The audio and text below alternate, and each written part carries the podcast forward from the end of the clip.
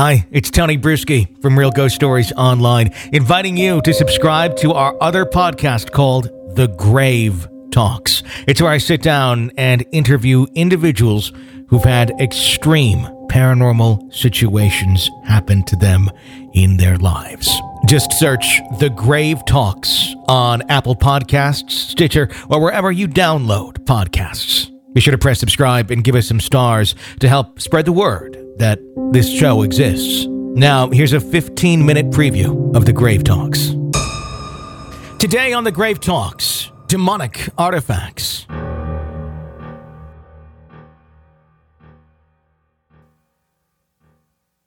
Can historic artifacts still hold demons conjured up by ancient civilizations? What power can these entities hold over the living in the present? From demons, jinns, possession, sinister artifacts, and gruesome archaeological discoveries, Dr. Heather Lynn has been seeking out answers to these questions for quite some time. Today on the Grave Talks, we discuss the lore behind real relics believed to be the cause of hauntings and demonic possession. We also discuss the possibility of modern objects holding spirits and a message for the living. Can the archaeological record prove the existence of demons and malevolent entities? I am an author, historian, and some call renegade archaeologist. Um, what I do is I look into alternative, uh, sort of fringe topics, things that are outside the mainstream narrative, anything from you know, paleo contact theory, uh, which some people would call ancient aliens, um, to just mythology, folklore, symbolism, consciousness, so many different things that most people would consider uh, a little strange. Um, so, my, my background is that I started actually uh, in community college. I earned an associate's degree in archaeology and uh, worked in archaeology and uh, continued my studies into anthropology and earned a master's in history. Uh, my thesis actually examined the intersection of class inequality, consumer culture, propaganda, and public education, and how all, all of those things sort of met in early modern Europe. Um, so nothing too, you know, out outrageous or strange. A sure. pretty, pretty, you know, common, predictable path of specialization. I went on to uh, pursue a doctorate in education at uh, the University of New England. Uh, in that dissertation, I raised the questions about whether or not digital technologies and museums really, you know, benefited anybody or not. I looked at the way public education in museums was handled and uh, basically, you know, it, it's actually it was something close to my heart because you go to a lot of the museums these days and you want to see artifacts. And a lot of times, I don't know if anybody's noticed this, but um, sometimes the museums are lighter on artifacts than they used to be. And instead, they have a lot of these gamified systems or interactive things. And, you know, while that's all fun, it's it, it replaced the traditional artifacts. And sometimes, a lot of times, surprisingly, people go looking for the artifacts, and what they'll find in its place are, um, you know, reproductions. Mm-hmm. And to me, that that was just something that you know I, I kind of have always had a passion for fighting for the public education of history. When I was a kid, I hated history. I really hated it. It was the most boring thing to me.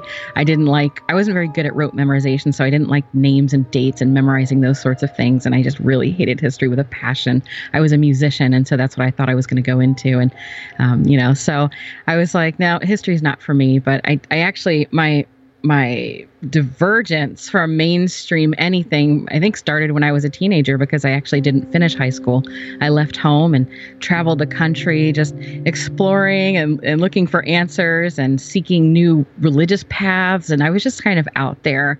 And uh, so i didn't follow those dreams of becoming a, um, a classical musician or anything like that. Instead i just thought i'm hightailing it out of here. And uh, you know, that doesn't make for a very good future. And so once I got my act together, I went back to school and, and did the, you know, right thing and got myself back into a, a path of a more successful, you know, ordinary you know journey of education um, and i thought well you know i'll just take some things i'm interested in and I hadn't considered history because, it, again, I was so it was so boring. Sure. Um, but I loved history, and that was the weird thing that it didn't even occur to me how much I loved history. That you know, I loved archaeology. When I was really little, I used to go next door to a house that had been torn down, where the foundation had been left, and I used to pretend I was excavating. I would pick up all kinds of little pieces of garbage essentially and I, I thought i was on adventures and i just i love the idea of the past and documentaries and i guess i was called you know an armchair historian at that point. Mm-hmm. and it just never occurred to me that i could actually do something with that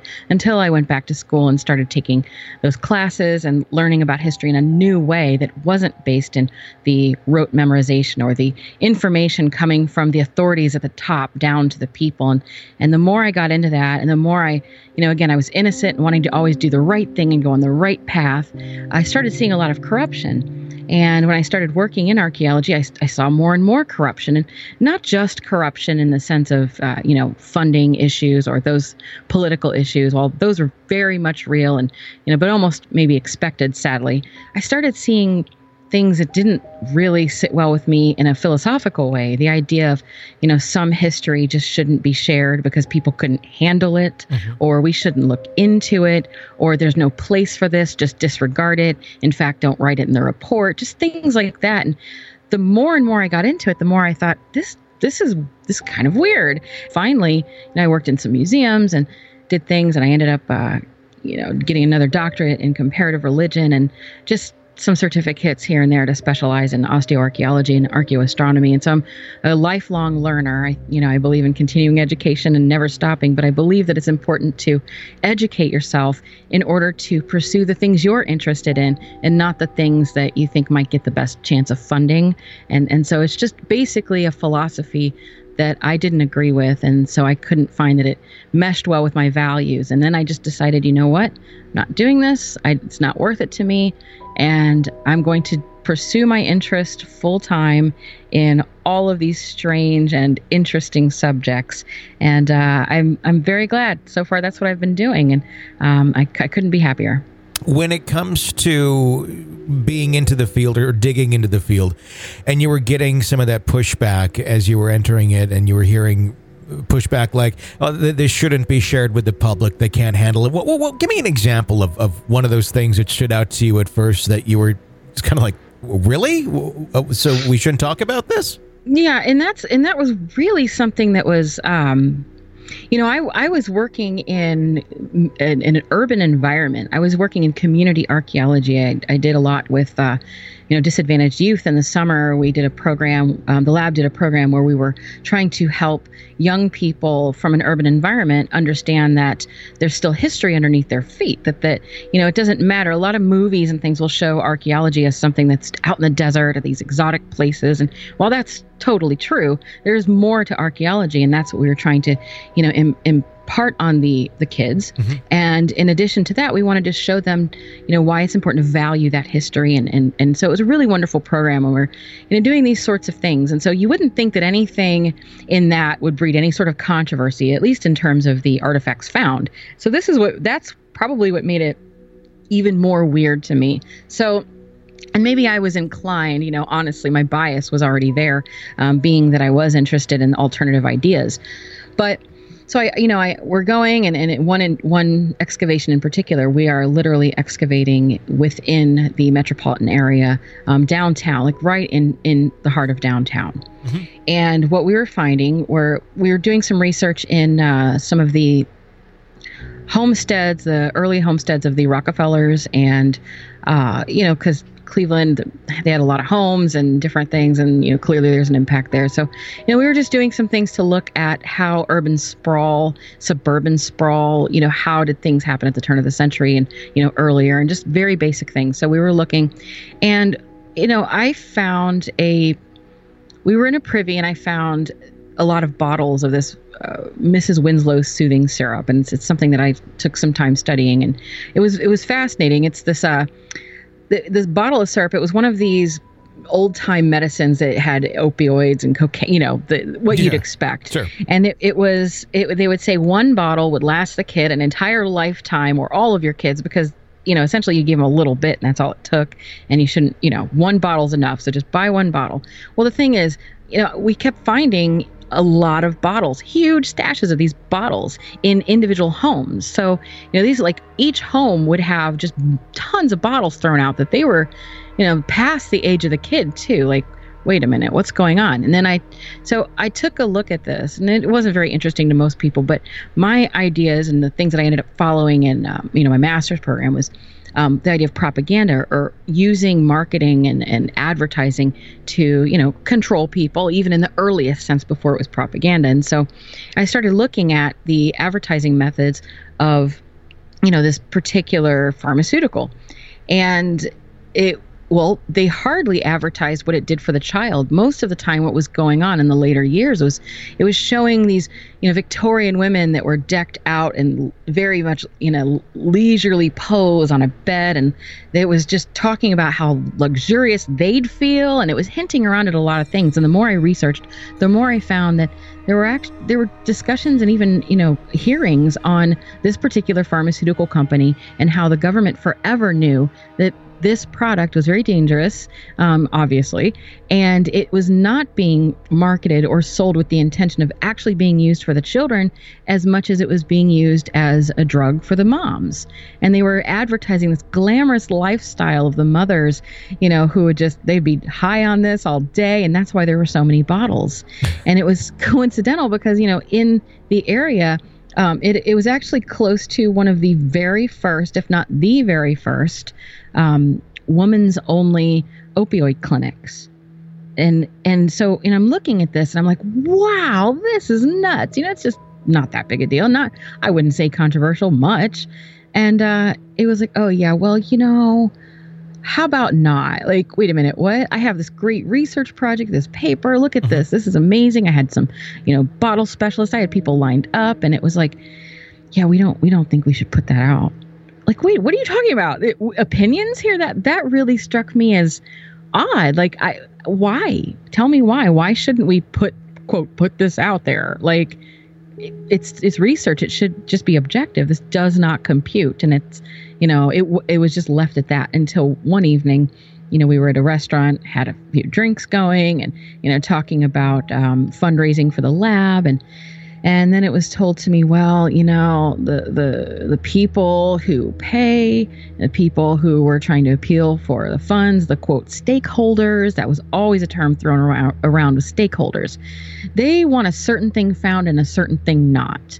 And that's really what we need to to focus on. And it, it and it was just like the honesty started flowing, and it, you know little things like that just started getting me to think. Well, this is a silly little. This is a this was at a community college. I was like, this is a, it was a huge community college, but I was like, this is at a a community college in an urban environment. This isn't groundbreaking. Well, no pun intended. This isn't groundbreaking stuff, and yet we're beholden to these mysterious stakeholders for what? I don't even know the end game here. And it was so compartmentalized, and all I could think was, if it's this bad here, then what's going on elsewhere? Mm-hmm. And then that's, you know, I I had that thought, and you know, some years later, that's when, you know, I started researching uh, a little more of the, I guess, the idea of stakeholders and the corruption in that side of things and or on that side of things and that's what led me to put out my report the sumerian controversy and that's when i started you know looking into who's funding major excavations in the middle east. Because again i thought if this is happening in a, you know basically a, a small urban center now what over these small issues these are not big issues and what other meddling is going on with the quote stakeholders? What what is the state of of this quote science? You know what is happening here? And so i really got more and more interested in looking at the you know the money end of it and trying to find who's what's really going on here. And that's when i started to find that you know there's uh, excavations happening in the middle east that are um, funded by what you'd think would be universities and then you find out well who's funding the the grants and the foundation and the lab and who's who's really funding that aspect of the university? And then you find that it's big oil companies or maybe possibly worse depending on your you know how you look at things um, private collectors of antiquities.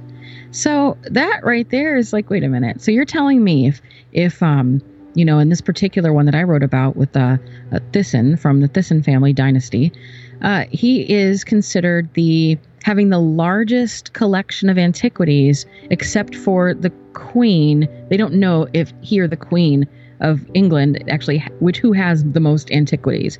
So they just don't know for sure, but he's right up there. So we're we're talking major collector and he's the one who has laundered money through different foundations and going through to, to sprinkle it down into the university system to spread you know it's this way of taking money from the top and sprinkling it down so that people that are on the ground, like some of the archaeologists, they don't really know who's funding this. They just think, well, I'm working for the university. It's the university. There's there's grants, sure, but you know, there's so much compartmentalization and corruption going on in that that to me that's just an absolute conflict of interest to think that okay, we have this hugely powerful billionaire figure who collects antiquities for himself so that he can have them in his living room, literally. And he even stated in a an interview, this this Thyssen in particular, he stated in an interview that wow, I couldn't believe that you could just buy these things. I hope you enjoyed your 15 minute preview of our new podcast, The Grave Talks. Be sure to subscribe to it on Apple Podcasts or wherever you download podcasts to not miss any episode of the show. New episodes every single Monday. Just search for The Grave Talks and then press subscribe. Give us a review while you're at it and some stars that will help us grow in the rankings and let other folks know that the show exists to make an even better show for you. The Grave Talks. Check it out at thegravetalks.com. We expect a lot from our homes. They're more than a place to hang your hat. They're where you try your hand at gardening and new recipes, rest and recharge, work and play. And that's why at Home Advisor, we're committed to keeping your home up and running. Whether you need to repair an overloaded appliance or you're looking to create a backyard retreat worthy of a summer staycation, use the Home Advisor app, day or night, and we'll find a local pro to get the job done right. Whatever you need, we'll do everything to fix your everything. Download the Home Advisor app today to get started. Derek is the new superintendent in a large unified school district. He wanted to hold the district accountable to the same standards they hold students to, to level up and surpass expectations. So he earned a doctoral degree in education online at Grand Canyon University. Now he's taking charge and making measured improvements. What do you think preparing students for success looks like? GCU offers over 175 high quality online programs like this one. Find your purpose at Grand Canyon University. Visit gcu.edu.